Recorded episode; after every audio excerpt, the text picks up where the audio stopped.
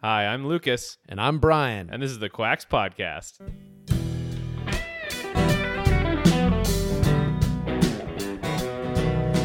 Hey, everyone, and welcome to this week's podcast. We have a special guest today named Grant Genereux.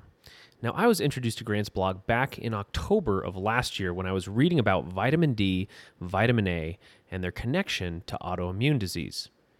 See, I have an autoimmune disease. I have type 1 diabetes. So I am always doing research into new treatments and new possible explanations that can really make my life easier. Now, Grant puts forth a fascinating theory that basically vitamin A, as we know it, is not a vitamin, but a poison. Now, when I first heard this, I thought, this is absolutely nuts. Vitamin A in its role in bodily functions, you know, it's been studied since its discovery back in the 1900s. But Grant was getting some amazing results with his autoimmune eczema by cutting out vitamin A from his diet. Not only that, other people with autoimmune conditions were attempting it and having similar miraculous stories.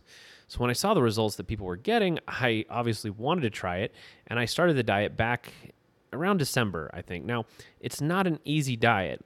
It is quite restrictive, but my personal results have been nothing short of really amazing for my life. So to give you a quick rundown, the biggest difference for me has been mental. Now, after just a few weeks on the diet, I felt like an invisible blanket had been lifted from my mind. Now, this was back in January of this year, 2019. And this podcast was started in February. This podcast is very much a product of the explosion in creativity that I experienced at that time.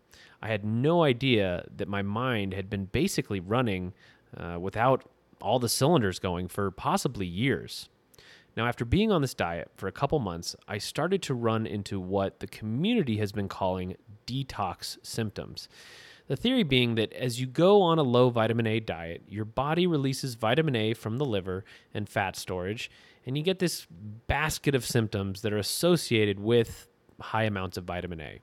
Now, for me, it was asthma. I've never had asthma in my life, but I started having trouble breathing and I would chronically cough up phlegm from my lungs. Now, this also coincided uh, with a period of getting a lot more sunlight, and some people say, you know, more sunlight, more vitamin D makes you detox more vitamin A. I don't know if that's true or not, but that's what some people say. So, at the time, I went to several doctors. I got a chest x ray, I had blood tests all showed that I was healthy and nothing was going on. I tried many different supplements, I tried a few drugs, and I finally found that inhaling glutathione on a daily basis was the only thing that completely resolved my asthma symptoms. The doctors, they wanted me to go with an inhaled steroid, but you know, long term, I think steroids can have disastrous consequences. Although, you know, the doctors assured me that, you know, they were perfectly safe, I just didn't really believe them. Now, I've always wanted to detail this story about vitamin A, but I wanted you all to hear it from Grant himself, not just me. So before we jump into the interview, you need to know a few things. So, first, vitamin A has several different forms, but the interview mainly talks about them all as just vitamin A.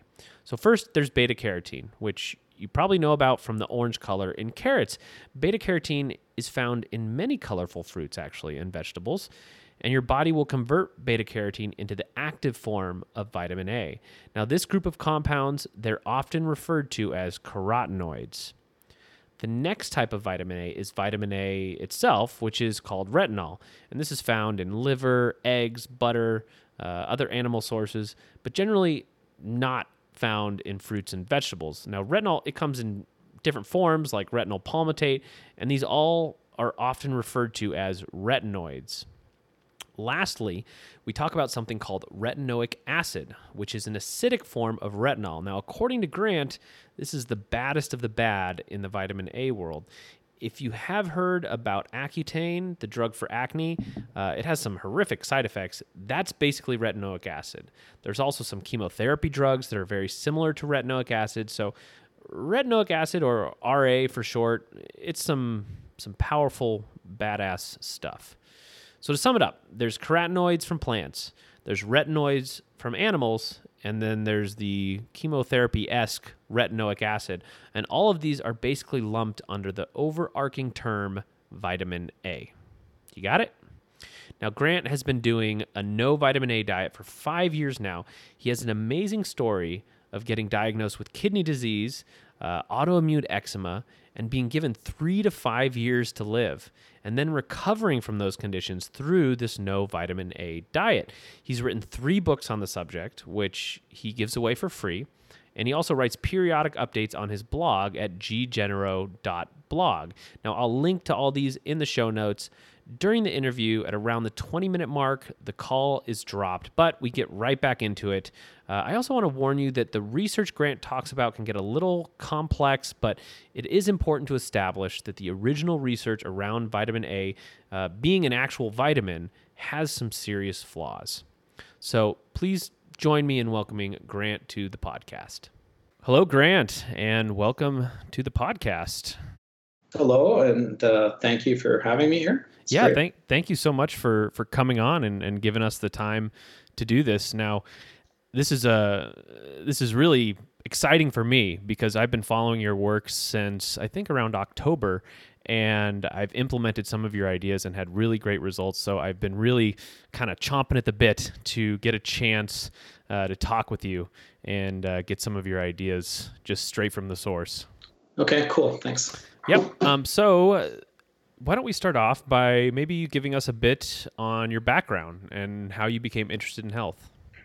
Sure. So, my background, uh, professionally trained as a, as a civil engineer, so structural engineering. And then, uh, due to kind of economic constraints here in Western Canada, I moved into geology and spent a number of years doing uh, geology, oil and gas related geology. And okay. then uh, from there, got more interested in uh, the emerging computer science sector. And so I moved into that area of technology. So my background is really one of a you know, based in technology and science. And uh, I had no interest in the health sector whatsoever until um, like so many other people, I ended up getting sick and didn't kind of understand what was happening to me, and uh, just kind of started to investigate it from there. Yeah, you've had some health issues in the past. Um, what what can you tell us about that? Sure. So I was in generally pretty good health for most of my life. You know, nothing to complain about. Uh, other than kind of in my early 40s, uh, mid 40s, I started to develop a lot of joint pain in my knees, particularly and just body stiffness. I just kind of assumed, okay, that's just what happens when you get older. Um, then, kind of very surprisingly, um, I was diagnosed with uh, chronic kidney disease in 2006. And how that old, was just. How old were you around then? So I was 46 then, which was you know very surprising. Even my nephrologist thought it's you know very surprising. You're too young to have kidney disease. You don't understand what's going on with you, but you do. And so um, you know, I kind of took that in stride. Uh, nothing I could do about it, so it was just kind of it is what it was. It is what it was, and um, I didn't think at all know I was going to be able to do anything about that. Uh, then, so I kind of just went on with that, and then um, by 2013, I ended up uh, having uh, an episode or moved into this um, state of having incredibly bad chronic fatigue, kind of hard to describe. Um, and so uh, I was actually forced to quit my job. It just there was just no way I was going to be able to work in that kind of condition. And I kind of assumed that that was kind of the, you know, the early end stage of chronic kidney disease. And I kind of had checked out of the the medical sector just for a very peculiar little reason. Um, what reason was that, if you don't mind well, sharing? I, I, did write about it on one of my blog posts. Uh, my nephrologist told me about a study um, that they had conducted with kidney patients, and you know I was just floored by what I heard, and I thought, holy smokes, you know, if uh, I, I just couldn't believe what I was hearing, and I just decided, you know what, I'm not going to have anything to do with you guys, and see you later. And so I just decided I'm just going to let nature take its course with me. And you know, lots of people die from kidney disease, and so you know, so be it, right? It's not great, but you know, move on. So the the doctor basically told you, you know, you have kidney disease, and there's really not much you can do about it. Correct? Yeah. Yeah, that is correct. So I was actually, you know, told I was given kind of a time frame to kind of expect uh, uh, how things would progress and decline, and there's nothing you can do about it, and uh, it's terminal. And so, what was that timeline? Well, the timeline was about um, kind of, you know, it, it was going to vary, of course. It wasn't really specific, but yeah. it was a very rigorous amount of uh, testing that they had done and determined based on my uh, increasing rates of protein loss in my kidneys that it was probably somewhere between three and five years. And uh, but he told me to expect to be on dialysis within, I think he said two or three years, and then two years on dialysis, and then you know that's pretty much the end game after that. So you're you're pretty much 46 years old, and they're telling you, you know, you probably aren't going to make it past 51 or so. Yeah, that's right. And you know what? Uh, I wasn't. It's kind of strange. You know, that's of course that's bad news, but I wasn't too kind of upset by it. You know, like you know, it's kind of strange thing to say, but that is a little know, strange. Lots, well, you know, lots. The way I kind of look at it, lots of kids get kidney disease and other chronic diseases. So I figured, okay, I've gone this far, pretty healthy life all along, and you know, this is really bad news. But wasn't at all feeling sorry for myself. This, you know, this happens in life, right? Yeah. So, um, but based on some of the other information that he given me, uh, just kind of incidentally, I decided I'm not going to have anything to do with these guys, and uh, basically I kind of checked out of the medical sector and didn't even didn't even bother going back for follow up checkups or anything else. And uh, then and so. So how how did you then make your way from this point of being like, you know, I'm checking out of the medical sector. I'm not going to listen to them anymore. How did you then get to this potential discovery, you know, about vitamin A? Sure. so wasn't uh, I guess I was really more upset with the nephrologist and the studies that they were doing. It wasn't, you know, I, I wasn't anti-medical sector or anything else or anti-doctor. I still had my my GP and had a good relationship with him. You know, gone for my regular checkups, and so everything was, you know, it was just, you know, I was I wasn't going to treat myself or attempt to, you know, to follow any of their treatment advice for kidney disease or go on dialysis. So that's kind of that part of it. Gotcha. But uh, so in 2013, I had encountered um, the fall of 2013, encountered this chronic uh, severe um, fatigue and uh, kind of was unable to work and went along, you know, with that for about, um, uh, I guess, about four or five months, and then um, very incidentally, um, you know, started to try to, you know, improve my overall health by eating healthy. And so I really kind of ramped up on my quote, you know, healthy foods and ended up getting sicker and sicker. And what happened was, uh, really kind of funny. Uh, one evening, my wife made this plate of uh, this dish of stewed potato, uh, tomatoes, and I had an entire plate. It wasn't really that much, but you know, 10 or 12 ounces of these stewed tomatoes. And I had no no eczema, no rash before that. I, my skin was starting to develop this little kind of grainy texture to it, almost like these little grains of sand underneath my skin. I was getting a little bumpy, but not a rash, not a not you know nothing severe. So the morning after that, uh, when I got up, I had absolute head to toe um, massive rash, which which I thought was just a rash. Wow. And took, took me a few days to get in to see my my GP, my general practitioner, and then once I got in to see him, um, you know, very carefully with along with another doctor, I was diagnosed with adult eczema, or eczema as we pronounce it here in Canada. And he told me, okay, you're going to have this for you, you know, the rest of your life, and it's only going to get worse. And here, I'll give you some steroid creams to deal with it, which was a little bit ridiculous because it's a little tiny tube of steroid cream, and this rash is covering me from head to toe. Wow, I just thought that's ridiculous. But um, at that time, I said to him, I said, look, at you know, this is obviously a poisoning because uh, you know, I ate these tomatoes, and you know, the morning after I get this big rash. And he said, Nah, you know, that's that's a nice idea, but that's not the case. You've this autoimmune disease, and I had no idea about autoimmune diseases or anything else at that point in time. And so um, he sent me home, and uh, so at that time, what I did was like any what anyone else would do, say, "Well, I, I need to know more about this eczema because I have no idea what the hell this is about." and I just got on uh, the internet, started you know searching up you know what other people are doing for trying to treat it or trying to you know kind of ease the symptoms of it because it is a pretty brutal, nasty condition if you haven't experienced it. Uh, so, from, so just to sum up, basically, you went sure. to the doctor. They diagnose you with autoimmune eczema, and right. you're thinking it's coming from these tomatoes. They're saying no, and they're giving you a little tube of cream to treat it, but they didn't really give you any other options, did they? No, they didn't, and uh, kind of follow up with anyway. So um, what I did from there was uh, started looking at you know just getting more information about this new disease, and um, uh, one of the things that caught my attention right away was you know all these forums and even the official websites like the American Eczema Association one in like New Zealand or Australia. They're all talking about trigger foods.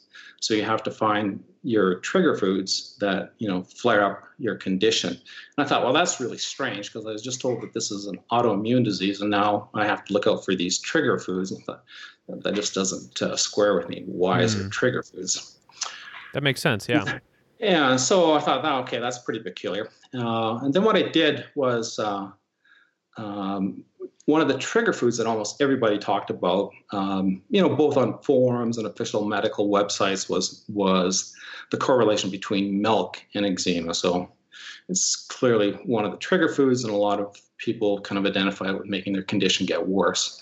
And so I kind of thought, well, what the hell's in milk? How could that be? And kind of leading up to that uh, state in my health or the decline in my health, I had actually ramped up on drinking a lot of milk, thinking it was going to be beneficial to me. Oh, so here I'm thinking, okay, here I've just for the last you know four or five months drank a lot more milk than I've ever had before, and now I have this eczema condition, and this is one of the trigger foods. So I thought, well, hold on, maybe this isn't just a trigger food, maybe this is a food that actually causes this uh, which I know is pretty strange because if you go to the uh, American Medical Association website, they actually have a statement there that says food does not cause disease and food cannot be used to treat disease. Only a drug can be used to treat a disease.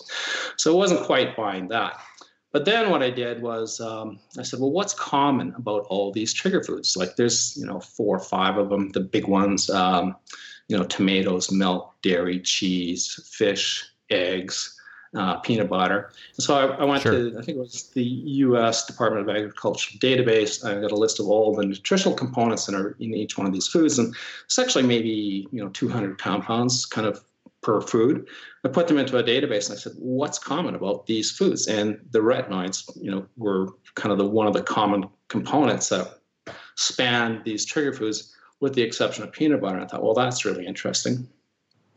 And from there, uh, the next step for me was to say, okay, I knew nothing, absolutely nothing about vitamin A. And so uh, I went to investigate, you know, is it possible to get too much vitamin A? And sure enough, it is. And there's a huge long list of symptoms that can develop if you get too much vitamin A. And I had a really pretty good match between my own personal symptoms and the list of symptoms for vitamin A toxicity. And so um, at that point in time, I said, well, you know, this is possible. I knew it was really, you know, way out in left field and it's probably ridiculous. But I thought, well, there's a slight possibility that my condition, my new autoimmune disease, is just, I've just gotten too much vitamin A. And so I decided at that point in time that I would just kind of eliminate it from my diet. Uh, and that's what I did. So, uh, so this is it's this is pretty amazing. I mean, you you basically just look at all these foods that are the trigger foods, and then you just throw them in a database and say, just very simplistically, you know, what what is common about all these foods? And you say, oh, vitamin A, and and from there, you're kind of running with that. Yeah, uh, that's right. So the total time, you know, as a, um, from like, I think I came home from my doctor kind of by noon, and by four o'clock, you know, I come to that possibility, you know, because so which is so ridiculous. Like, you know, four hours of investigation, I've come up with this crazy theory. Um, and I, I, knew it was crazy, and I thought it's just so ridiculous. Uh, it, anyway, it, so it, definitely does sound crazy on the front, but you know, just from my investigations, looking at, at health discoveries, sometimes things are found in a very simplistic way, just like this. It's like you cut through all the BS around whatever the issue is, and you just go, "Oh, look, you know, one plus one equals two. So, I mean, I think that's that's pretty amazing. Anyway, go ahead. Yeah, so that's what happened. Uh, so from there, I decided, okay, I'm just going to cut out, you know, vitamin A. And I found out, well, that's incredibly difficult to do because it's in nearly every food. It's just so amazing to me that this this so-called essential vitamin that's being supplemented in our foods is actually in so many of our foods already. So why are we supplementing? That's whatever. It's kind of a question going through my head. And so uh, for the next three weeks, um, I did absolutely no other research or investigation. I just said I'm just going to go on this ridiculous diet and see if anything comes of it. And it was just a long shot. And you know, after one week, nothing. After two weeks, nothing. After three weeks, nothing. Uh, no improvement. My condition didn't get any better. Um, but of course, uh, at that time, I'd also experienced kind of really from the fall of 2013 up until this time, kind of early 2014, I had, you know, really uh, quite intense body-wide inflammation. Like, in, in, unless you've experienced it, it's hard to kind of describe. But um, uh, so just kind of inflamed everywhere. Gotcha. Um, so uh, then what happened was really quite interesting because I was so close to giving up. I was just so on a, um, you know, a coin, coin toss kind of decision. You know, should I continue with this ridiculous diet or should I stick with it? And I said, I'll stick with it for a few more days. Then what happened was um, over a period of about three days, uh, three nights, um, my symptoms started to rapidly um, improve. Uh, it was quite remarkable because I had uh, joint stiffness and body stiffness for about 10 years. Uh, nothing really too severe, but quite noticeable. Um, and so, in that three day period, that joint pain and body stiffness evaporated, completely went away. Uh, it's never come back. Uh, my thinking clarity, you know, vastly improved. Um, and um, my chronic fatigue had lifted, you know, completely. It was just like almost like recovering from a flu kind of sun. Uh, wow, it's like you came situation. back to life, really. Yeah. So, uh, uh, but I still had the eczema. Like I wasn't, you know, I wasn't completely cured by any means in that three week period, but it, it definitely had a big improvement in my health.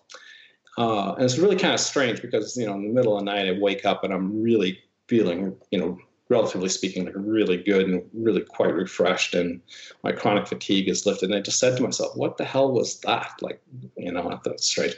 And it's like, you know, instantly within a, you know, within a second, uh, the word Alzheimer's popped into my head. I thought, wow, that's, you know, where did that come from? I hadn't been thinking about that. I hadn't, you know, I had no friends with that condition. I knew nobody with that condition.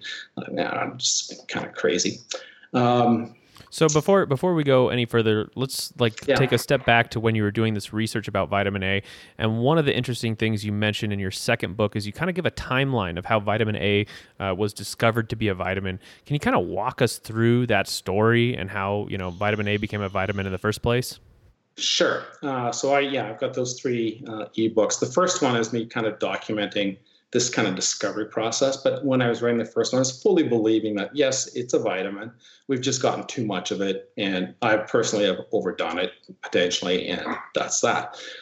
Uh, but then from there, I decided, well, I need to find out how it was actually determined that this uh, this substance is a vitamin at all. So I went to investigate that, and it was really quite surprising what I found. And that's really kind of the focus of my second uh, ebook was this discovery process. So what happens is in the late 1800s, um, kind of at the tail end of the germ theory of disease, uh, you know, with better microscopes and processes, they had found, you know, microbes that cause diseases, and there's this uh, Koch's postulates that kind of help you know scientists determine if a certain microbe is causing a disease. Yeah. And but there's another group of diseases that didn't fit that because there was no microbes, and so these would be diseases like um, you know diabetes and eczema and um, asthma and these types of things. So there's different researchers kind of around the world, you know, hypothesizing about what could be causing these other diseases if they're clearly not caused by a microbe. And there was a group of people that were thinking, um, you know, this is caused by some unforeseen toxin that we don't know about. But there's another kind of more powerful group that's saying, no, these diseases are caused by a deficiency, and we just don't know what that deficiency is. And so, um, a group of researchers uh, in Germany were looking at this, and one fellow uh, really kind of stands out. His name was Wilhelm Stepp from Germany, and I think in 1912, 1913, he runs a series of experiments trying to isolate, you know, some fat soluble component that uh, would be responsible for these diseases or you know okay. um, disease condition in animals. And he's his he's running these studies on mice. But i found uh, now Stepp is not given the credit for discovering vitamin a he kind of he goes through a series of experiments actually really quite well thought out experiments and over a period of years he's trying to isolate down what you know what is in uh, fat soluble uh, um, or what's in fats that are so essential for the okay. survival of animals. And he's goes through this process of trying to isolate it out. He, he fails. Uh, he kind of gives up. But so at the same time in the United States, there's another group of researchers, uh, really kind of headed up by a guy named Elmer McCollum. And he, at the same time, kind of 1912, 1913, he's running his own animal experiments. But there's actually kind of an interesting connection between the Stepp experiments and the McCollum experiments. And that's kind of uh, what I got suspicious about was these experiments were using casein as a protein source in the diet. Okay. And what happened in, uh, and so kind of throughout the series of experiments used to identify vitamin A as a vitamin, they use casein in the diet as, um, you know, their source of protein. But what they know is that casein uh, could have vitamin A in it, and it could have you know fat components in it. So they go through this incredible process of sterilizing and extracting the casein or extracting all the fat out of the casein with uh, solvents, you know, particularly ether and alcohol. Okay. And they heat it and they aerate it, and they really kind of you know go to town on you know sterilizing this casein using these diets. And uh, and then, kind of what happened. So, I think 1913 is probably pretty conclusive that there's something in um, in the fat that's essential in the diet, and it was kind of you know, I guess proposed at that time that this would be vitamin A. Then there's a bit of a break in the research, probably due to the First World War, so in uh, 1914 to 1918. then there's kind of a resurgence of the uh, research in the early 1920s, 1923, uh, and there's another study uh, done by uh, All right, are you there? Yeah, I'm here. All right, yep, go ahead. Okay, so uh, just kind of repeat myself just a little bit. So you got Wilhelm Stepp in 1912 13 doing his experiments on trying to isolate a fat soluble factor in his animals. The interesting thing about the Stepp experiments is that he's routinely uh, killing his animals within three weeks, almost across the board.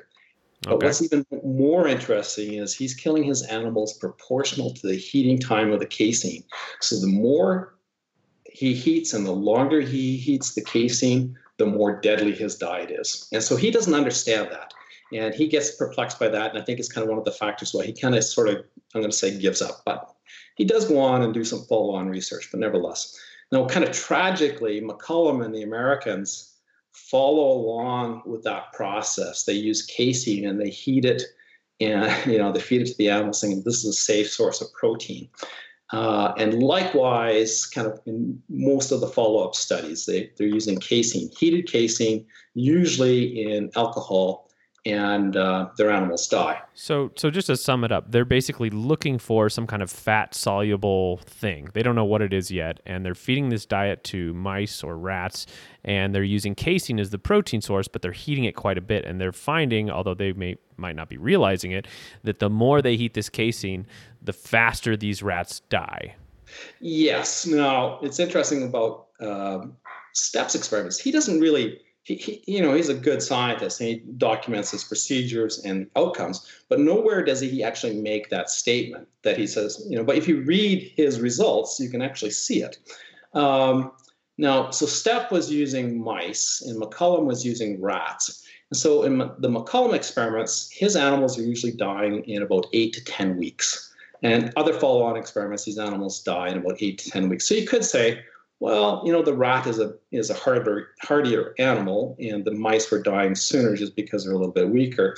But still, something doesn't add up right away there for me because why would it be proportional to the heating time of the casein to the you know the, the death rate of these animals? So something didn't fit quite right there for me.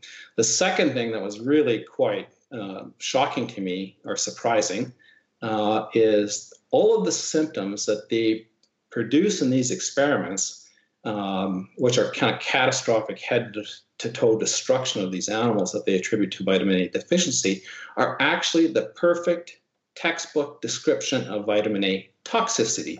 So, interesting.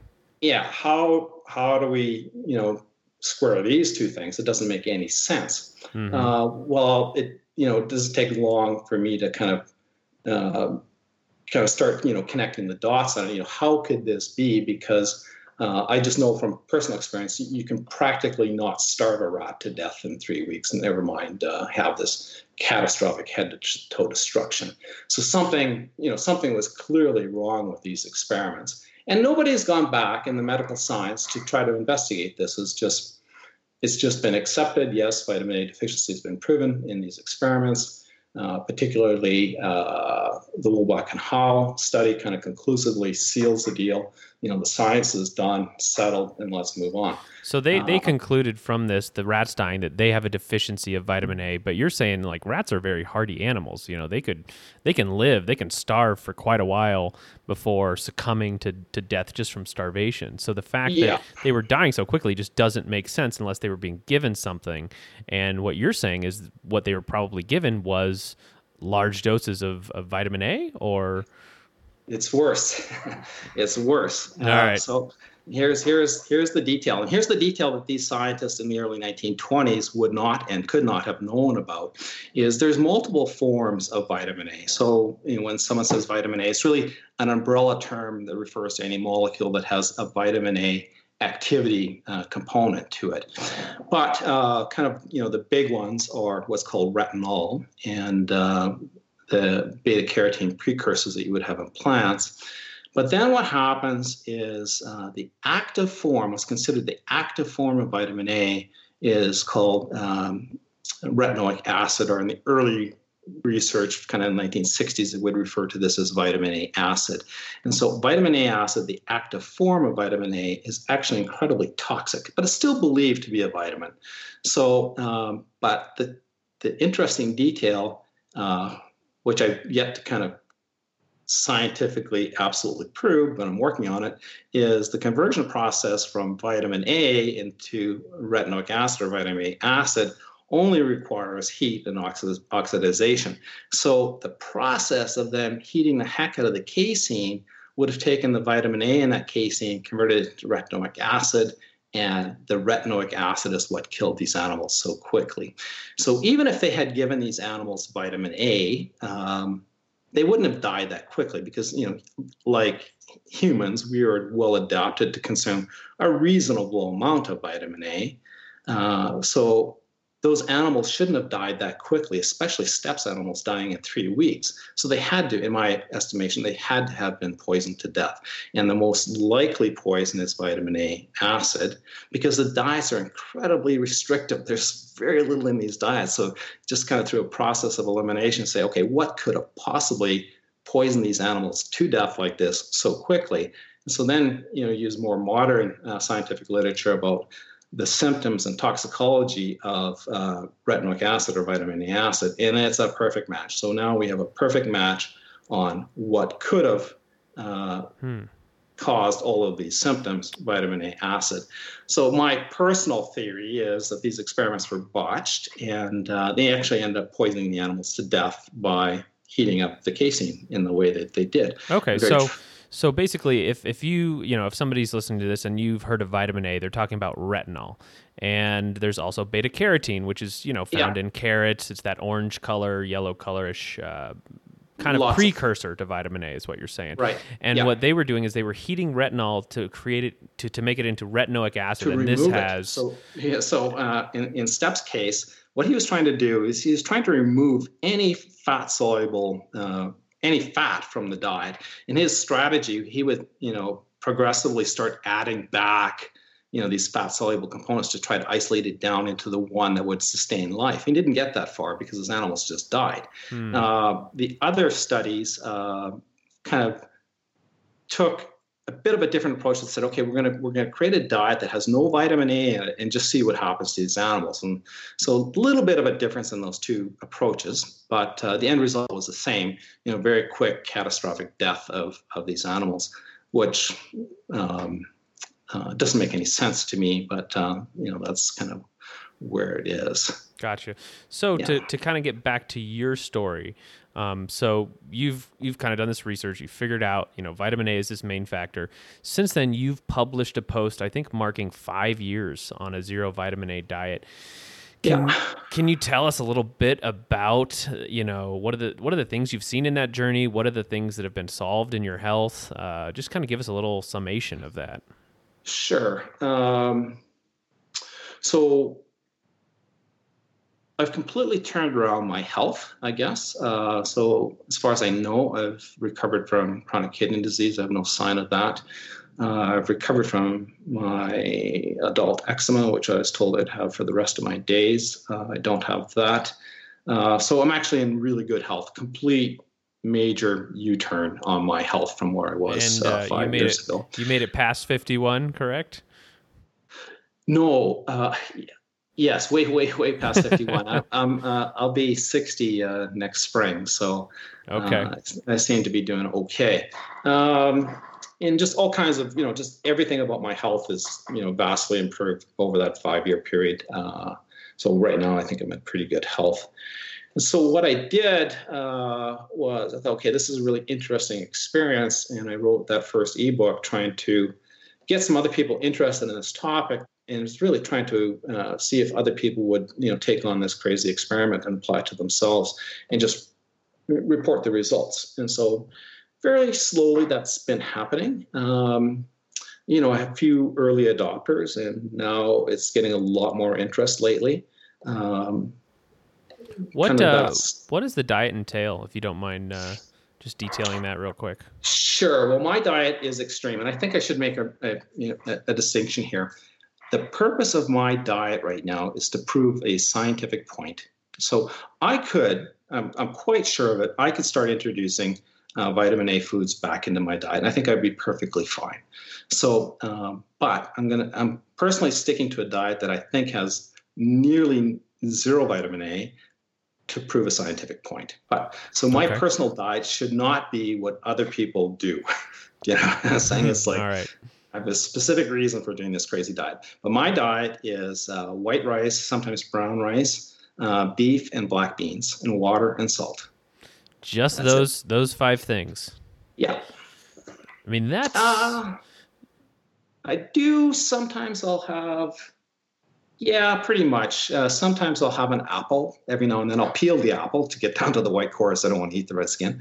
So I'm very, very careful about you know never knowingly consuming any vitamin A. But there still be traces of vitamin A in the beef that I consume. So it's not not absolutely scientifically zero, but it's close enough for my purpose. have you have you ever cheated on this diet in the last five years?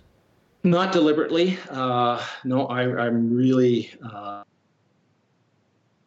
of this uh, so-called vitamin being a toxin, and uh, I don't want to introduce it into my own situation. Um, and I, I'm trying, I'm trying really hard to get a blood test that says 0.0 uh, vitamin A levels in my blood serum, and so you know, I want to achieve that. I want to achieve that and then go for another five years and just kind of prove a point. Okay, here, a human can go for, you know, five or 10 years with no vitamin A. It's not a vitamin. It's kind of what my ultimate goal is.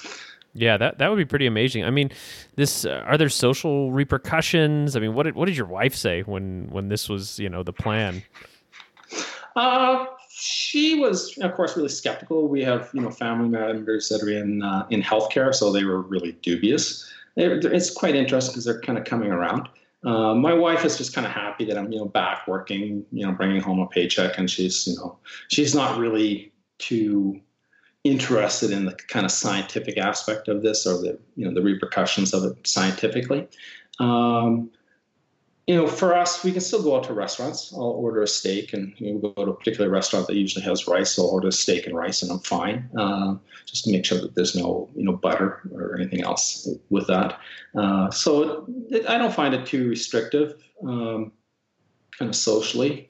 Okay, that that's awesome. So uh, this this theory that basically vitamin A, you know, is a toxin.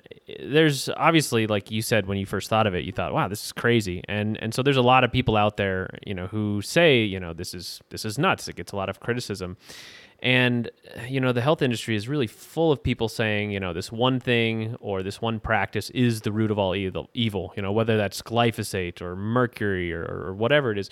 Yeah. What do you, like, what would you say to those kind of criticisms that, you know, this might be a bit of confirmation bias or something like that with vitamin A? Well, uh, this is a big topic. Um, this is kind of where I might ramble on a bit. Um, you know, this is definitely multifactorial. So this isn't one thing. Um, this is kind of one of you know many things, and there's kind of you know lots of actors here. Um, I think the big point that I'm trying to prove that the very determination of this particular molecule being a vitamin is not a vitamin. And there's probably at least 100 studies um, documenting, proving, you know, without any doubt that vitamin A is a serious toxin. On the flip side, there's probably, I think, uh, so again, one meta-analysis, actually about 4,000 studies that's saying yes, vitamin A is beneficial to human health, and here are all the reasons. Okay. So I'm de- definitely kind of you know going against the the status quo, but not entirely because there's lots of research saying this is a toxin. So the general theory in medical science is you know this is only a toxin at a high dose. If you get too much of it, you know you'll fall into these disease conditions.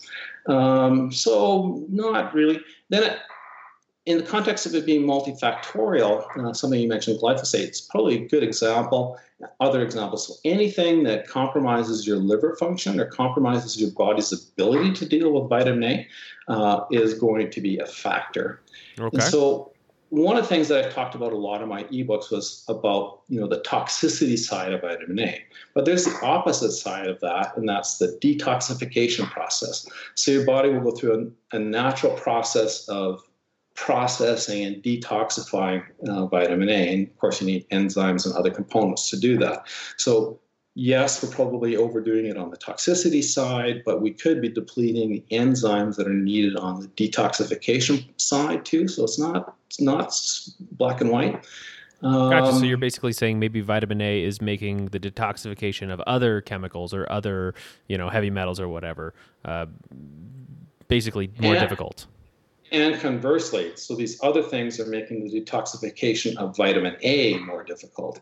So uh, you need to be careful about, you know, kind of all toxins. So, but this is a okay. big one. I think this is a big one, and the reason that it's such a big one, when I say this one, vitamin A is a big one, because it's been supplemented into our foods, all based on the notion of this is an essential vitamin. And so, all of a sudden, kind of from the 1970s till now, we have this exponential growth rate in disease in North America and actually through a lot of the world. And um, so, my uh, uh, hypothesis is that the bulk of this is actually caused by vitamin A toxicity. And you kind of really get down into the details of it. You know, you get down into the microbiology aspects of it. Um, you know, this this just fits really, really well because vitamin A will kind of attack the basal membrane or the stem cells through, throughout the body, head to toe, and will you know has a potential of causing all of these conditions. So you know we have means, motive, and opportunity here. Uh, so yeah, and all right, yeah, I'll leave it at that. I guess. Okay. Uh, yeah, that, that's that's a great explanation. Um, so you, you, mentioned a little bit earlier that you have these people kind of testing out uh, the diet with you. And I know your blog, it has a forum section where people can share their stories of trying this diet. Can you tell us maybe a little bit about the experiences uh, that people are having? Because I think I think most people who are trying this diet are really curious about the long term potential risks and, and benefits, um, especially given that a lot of people who try this diet initially have a lot of success. Yes. Uh, okay. So this is another kind of you know big discussion. Um, sure. So uh, the results are a bit all over the map. So there's no real conclusive, you know, hey, you know, we're all getting better really quickly. That's not happening. Uh, so the general pattern is that people experience uh, significant improvement in their health for uh, the initial period, maybe you know three weeks to two months, they seem to get uh, significantly improved.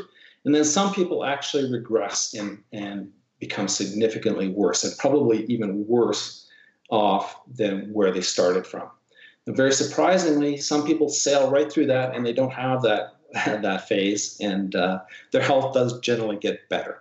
Um, so, uh, you know, these are all anecdotes, of course, but I have some uh, mothers who've contacted me saying, you know what, I've recovered my, you know, young child from eczema, which is great.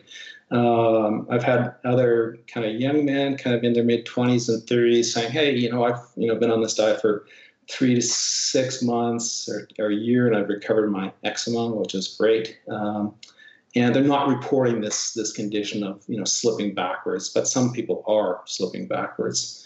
Uh, so it's not uh, it's not it's not all positive. Um, gotcha. But the general trend is over the long term, people are recovering their health, uh, which I think is quite interesting. Um, and lots of people are coming from different backgrounds, but kind of one kind of common theme in the background is that most of these people were supplementing with vitamin A from one source or the other. So very few people are coming and saying, you know what, I've been living on a pretty normal, you know, North American diet, and all of a sudden I'm sick and I'm going to apply this diet.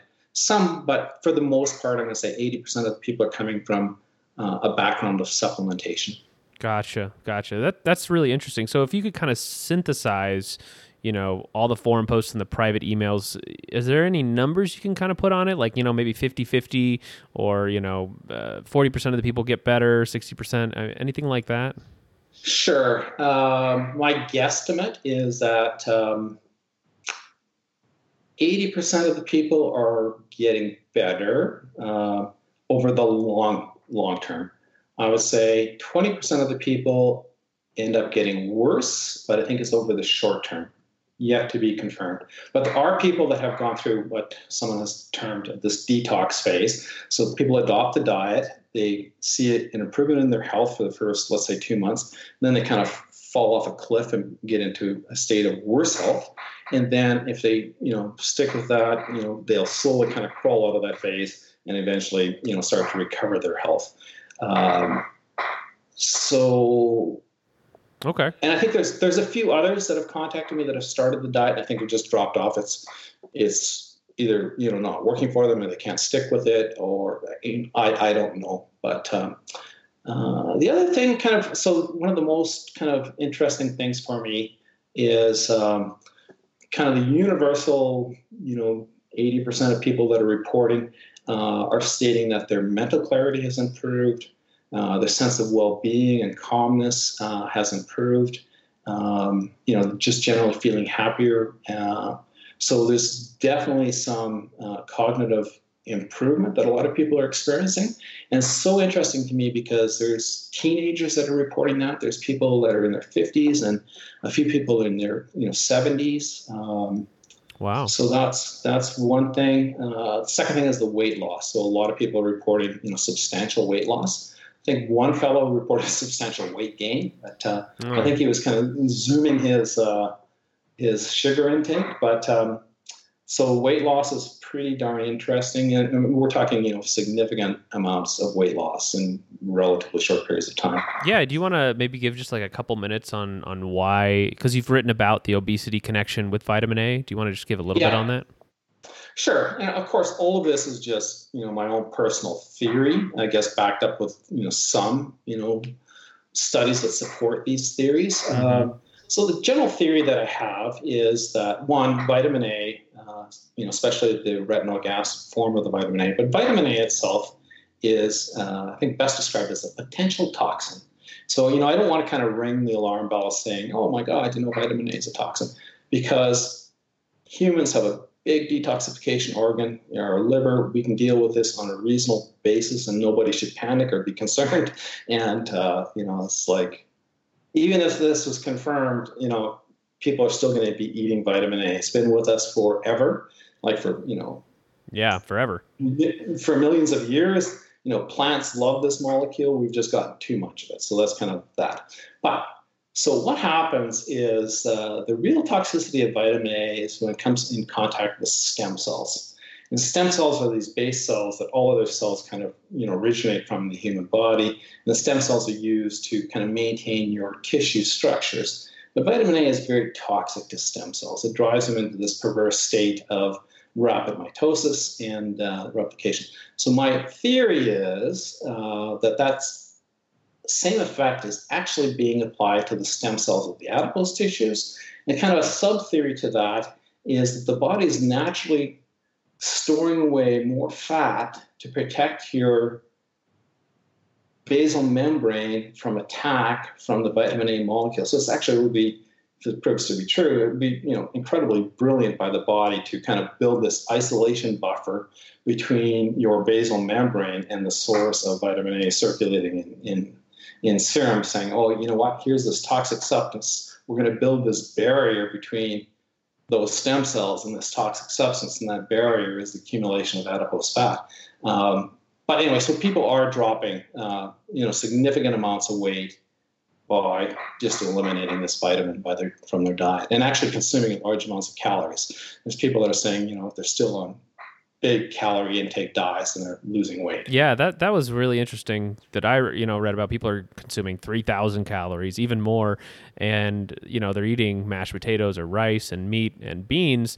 And so that's not really falling into the categories that are popular today of like low carbohydrates or or high carbohydrates yeah. or anything like that. So I thought that was really interesting.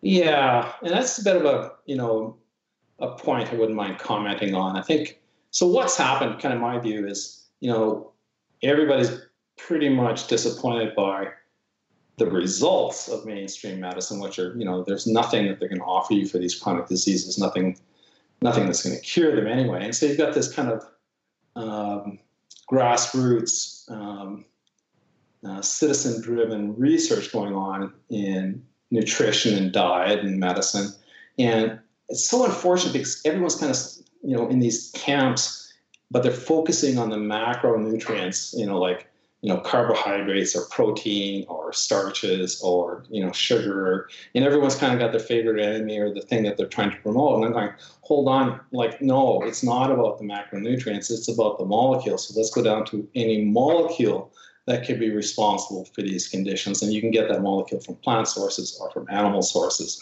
So you know that's that's my rant on that point. That's great that's great um, so, in a recent blog post of yours, you talked a little bit about the connection between vitamin A and amyloid plaques. Right. And and you said you know the skin, the kidneys, all these other organs can heal. Um, but you know my question is, can the brain heal? And, and maybe can you go over that a bit? Is there a way to reverse brain aging once uh, you know vitamin A has damaged the brain? Theoretically, obviously. Yeah, obviously, theoretically, I, I don't know, but I think it's possible uh, for uh, multiple reasons. One is uh, you start looking at the the just you know just kind of start looking at all of the symptoms, like all the comorbidities with autism you know, autism comes with eczema. It comes with spontaneous bone fractures, loss of speech and language skills. Comes with uh, in, inflamed uh, GI tract. Um, you know, comes with diabetes. And so all these comorbidities that come with autism, which we identify in young children, children you know, three years of age or less. Then the other end of the age spectrum, we have uh, dementia and uh, Alzheimer's, of course. And it's so fascinating to me because both these diseases in the 1930s were unheard of, like literally, you know, almost unheard of. I think yeah. autism was first first diagnosed in the 1930s. Alzheimer's in 1906, and when it was diagnosed, first diagnosed, it was an absolute anomaly. Like this is, you know, this one person has lost her cognitive function at age whatever it was 70 or something and that's the the genesis of the identification of this disease and so interesting, in 1970, both of these diseases, both autism and Alzheimer's, had an incidence rate of about 1 in 10,000. I think it was 1 in 100,000. Uh, wow. Now, today, today, we're looking at about 1 in 40, 1 in 48 for autism. And in the adults, age 85 group, we're looking at 1 in 2. So we've seen this massive exponential growth rate in both these conditions both these conditions have the same comorbidities. Their only difference is the age groups that they're in. Okay, but so back to answering your question, um, there are lots of mothers that have actually recovered their autistic children on a diet.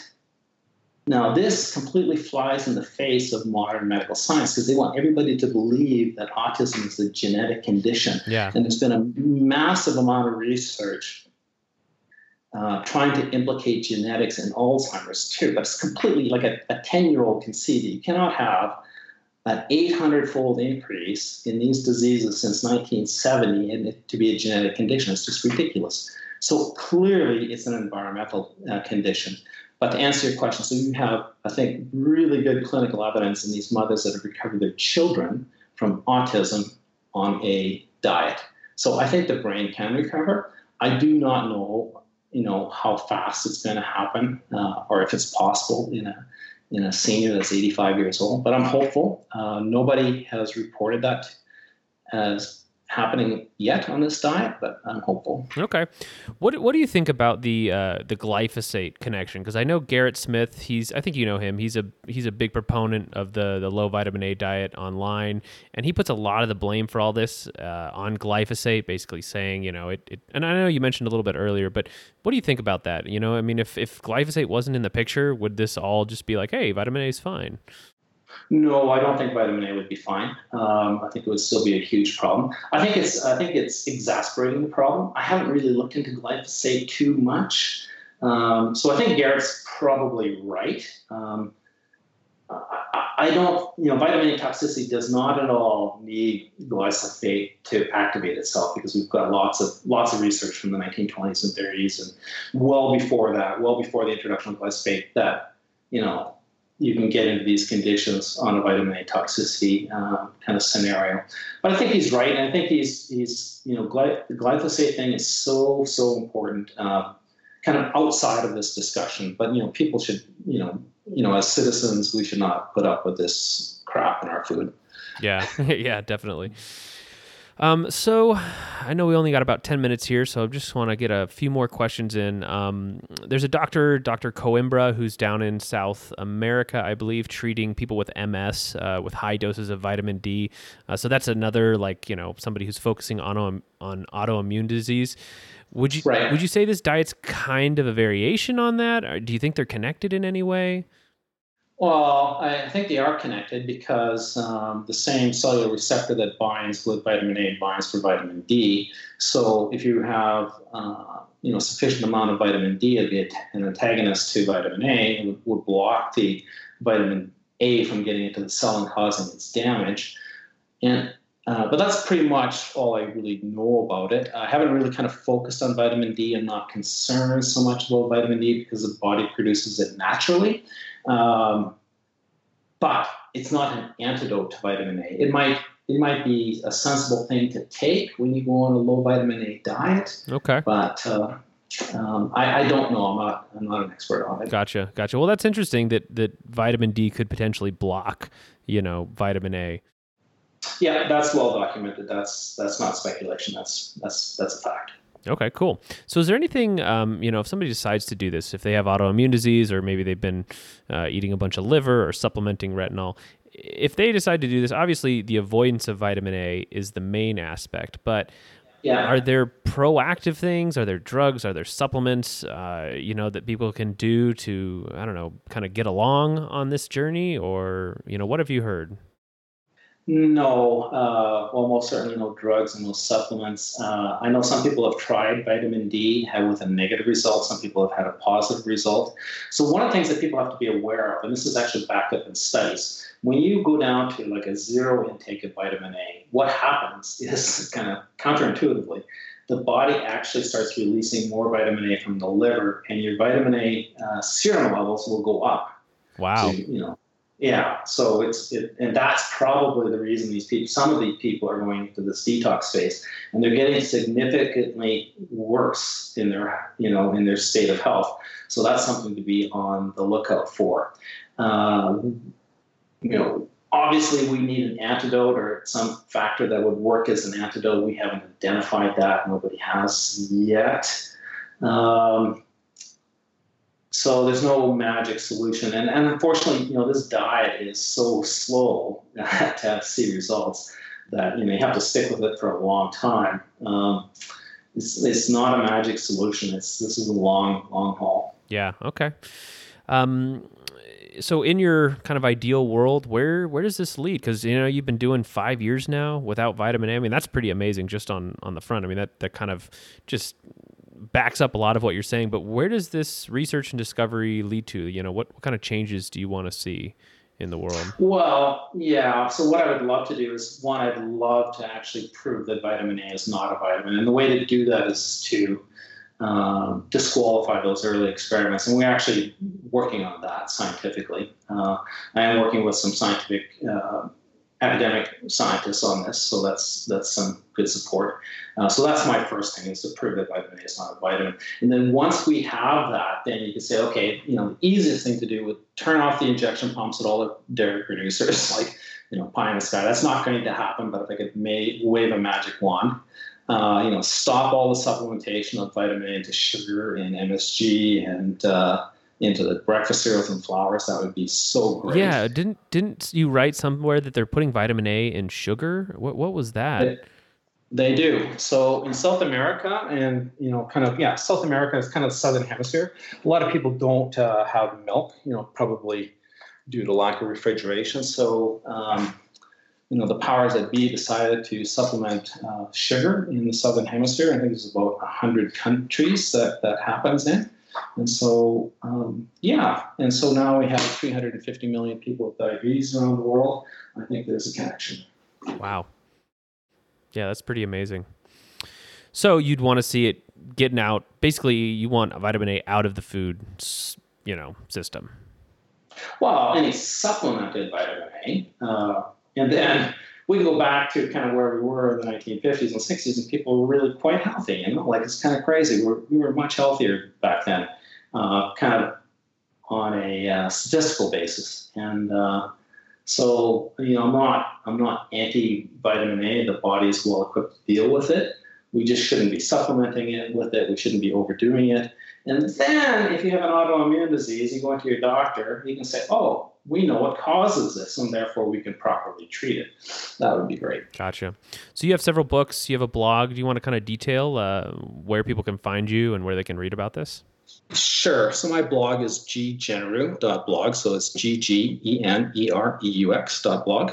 Uh, my three ebooks are there. Uh, they're free. And I'm really just trying to, you know, spread the word, get more people interested in this with uh, the motivation of trying to get more people to participate in this experiment. Um, yeah, that's that's about it. All right. Uh, this this is a side project for me. This is not my you know my full time gig by any means, and uh, uh, but I'm going to see it through to the end. I'm going to you know I'm not going to stop until I get to some sort of conclusion on it. Yeah. Is there uh, anything coming up for you? Are there any books coming out? Anything like that? Probably not. Uh, as I mentioned, uh, I'm working with some other researchers now to um, kind of definitively prove that these experiments in the early 1900s were, were, were indeed what we suspect they were. Uh, if we can get that, I think that'll be a big deal. Uh, we'll kind of take it from there. Okay.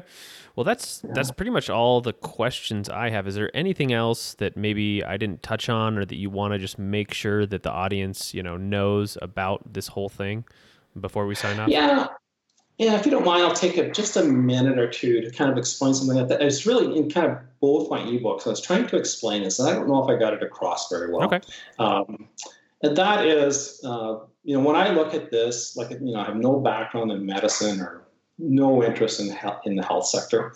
But when I look at this, I look at it just like any other scientific problem. You know, this is not you know, just because it happens in health doesn't mean that you have to be an expert in health to solve this problem. This is just another problem. And uh, what was so shocking to me was the exponential growth rates of these diseases, and they're kind of in lockstep. You take diabetes, uh, asthma, you know, autism, Alzheimer's, dementia, heart disease, stroke. You know, it's just exponential growth. Yes. And um, so if you read the medical literature, um, a lot of times they'll say, you know, this is this is clearly reflecting some environmental uh, factor, and almost always they will join that with uh, a genetic predisposition plus environmental factors. Well, we can drop the genetic predisposition, you know, instantly. That's just a distraction. That's nonsense. So, okay, these diseases are caused by the environment. Um, you know, crystal clear. You know, I don't think anybody can legitimately argue that these are not environmentally caused diseases. And then, you know, from there, I use the, you know, I use the term, uh, let's drop this vagueness of environmental factor because that's that's a million things, and let's just call them, you know, for what they are. They're poison. So this is a long, long-term poison. This is not something that's going to poison you in a day or a week. It's going to take, you know, decades to poison. But they, these diseases are indeed poisons. So okay. uh, from there, um, you could say, um, you know, here's this crazy Grant guy with this theory about vitamin A. Might be right, might be wrong. Let, let's say he's let's say he's wrong. Let's say I'm wrong about that. And let's say it's glyphosate plus three other things in our environment. I'm kind of like, who cares? Like, who cares what it is? You broke up a little bit there. You said yeah. glyphosate plus what? Well, some other factors. You know, it could be a combination of things. It might not be one thing. Okay. Right? Okay. Now, but my point is, we know that these diseases are poison. There's just no question about it. Like I don't know, you can argue, but you know, I, I don't think you can. But uh, you know, scientifically, these are these are poisons. Yeah. So then the net from that is okay. How about we reduce our diet to something so basic, something so simple that removes almost all possible toxins, like you know, rice and beef have been proven to be safe for like you know rice for I don't know five thousand years in India and China. Beef, yeah, maybe you know pluses and minuses. But if you go to a really, really super simple diet that would eliminate environmental toxins as best you can, then you should see a recovery in your health. And whether it's vitamin A or not, you know, doesn't really matter because the ultimate goal is for people to recover their health. So I think if people recognize that these diseases are indeed a poisoning, then go to a diet that is super simple, but but of course substantial enough to sustain good health then I think people will recover their health. All right. Yeah, that's a that's a good summary. okay, thank you. well, uh, you know, thanks so much for coming on and doing this. Um, this has just been awesome. Uh, you know, a lot of the things you mentioned in the you know call about uh, having that first few months of, of real um, you know benefit where your health is just amazing and then kind of going into a detox you know I've, I've experienced all that and I'm I'm sticking with it as well. And uh, yeah it's it's it's a very interesting journey. Um, so thank you so much. Oh okay. Thank you. Um, great. Great. We'll see you see you bye. I really enjoyed this interview with Grant. I wanted to highlight a few things before signing off. So first, you know, Grant gave some estimated anecdotal stats about people who follow this diet. I think about 80% of people over the long term get some positive results, with maybe 20% experiencing some short term problems and possibly being unable to continue. So he also made it very clear that most of the people who are getting results have supplemented with vitamin A in the past. So for some, uh, this comes from getting involved with Weston Price diets, maybe eating a lot of liver. And for others, this could come from doing some type of vegan diet, you know, eating a lot of greens and greens powders. Maybe Accutane is a factor, you know, like for me as a kid, or maybe supplemental vitamin A for some other medical reason. Uh, just in some way, they got vitamin A in higher doses in the past. Now, one thing I wish we touched on more was just how many foods are fortified with vitamin A these days. We mentioned sugar being one in Mexico and South America. Uh, dairy products are also fortified, and there are programs around the world to give people supplemental vitamin A uh, under the guise of philanthropy. Grant details this in his second book, and it's pretty horrifying. What I really liked was his version for the world of getting rid of all the vitamin A added to our diet. And then, you know, if you have an autoimmune condition, well, we know how to help you. We also didn't touch on it too much, but the other group of people that may be helped by this are people who can't lose weight. So if you've tried low carb or keto or whatever and you know you just can't lose weight, a low vitamin A diet could give some drastic results without you having to lower the amount of calories you are eating. I mean, there are reports online right now of people eating over 3,000 calories per day of meat, rice, and beans and still losing weight. I mean, that's pretty amazing if you ask me, and if you're desperate enough, I guess. But the biggest takeaway from this interview is that there is hope for people with autoimmune conditions. So, lupus, rheumatoid arthritis, type 1 diabetes, eczema, all of these may have this common cause of vitamin A overload, and you could get relief by cutting it out. Now, even if it's just a comorbidity like uh, depression, which is much higher in type 1 diabetics, this is an amazing thing. Also, I was astounded when he mentioned that autism and Alzheimer's both had the same comorbidities and exponential rise in our population. Uh, the only thing separating them was the age of onset. I think that deserves a lot more research. So I'm linking to Grant's stuff in the show notes. If this diet seems too restrictive to you, I'm also linking to an article that details a low vitamin A diet that's not as strict as what Grant's doing, meaning there are some foods like apples, uh, strawberries, cauliflower. Uh, these have small amounts of vitamin A and they can be included in a vitamin A. I'm sorry, they can be included in a low vitamin A diet, but you know, not necessarily a no vitamin A diet. I'm also linking to the audio version uh, of his second book on YouTube. In my opinion, his second book is very approachable. Uh, it's on YouTube being read by a guy who has a nice accent, so it makes it really easy to get through. So I really hope you enjoyed the interview. If you do have more questions for Grant, you can read his blog posts and go post on his forums uh, located on his blog or send them over to me at quackspodcast at gmail.com. And if I get enough of them, you know, maybe we can set up another interview with Grant to get those questions answered. So thank you so much for listening. Uh, I'll see you next week and be well.